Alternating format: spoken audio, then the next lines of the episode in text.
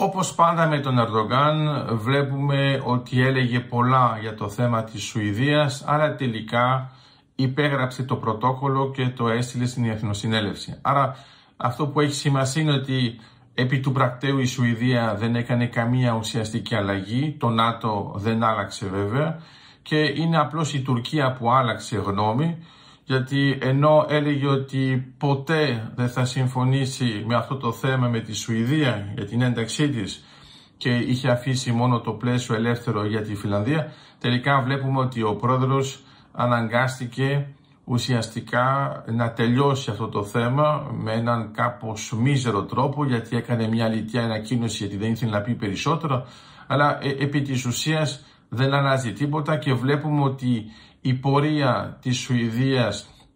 συνεχίζεται, θα ενταχθεί στο ΝΑΤΟ, θα είναι κάτι που θα ξεπεράσουμε, εννοώ το εμπόδιο της Τουρκίας όπως πάντα και είναι μια άλλη απόδειξη για αυτούς που πιστεύουν ότι η Τουρκία έχει μια στρατηγική ολοκληρωμένη και διάρκειας ότι τελικά λειτουργεί πάντοτε με αυτόν τον τρόπο, ε, θεωρεί ότι όλα μπορούν να παζαρευτούν και βλέπουμε ότι επί της ουσίας δεν επιτυχάνει τίποτα γιατί δεν έχει στρατηγικό βάθος και οι απαιτήσεις που έχει είναι εντελώς ε, ασύμβατες με την πορεία του ΝΑΤΟ ειδικά μετά το Ουκρανικό. Άρα μπορούμε να πούμε ότι είμαστε ευχαριστημένοι από αυτή την εξέλιξη διότι ήταν ένα εμπόδιο που έπρεπε να ξεπεράσουμε και τώρα έγινε.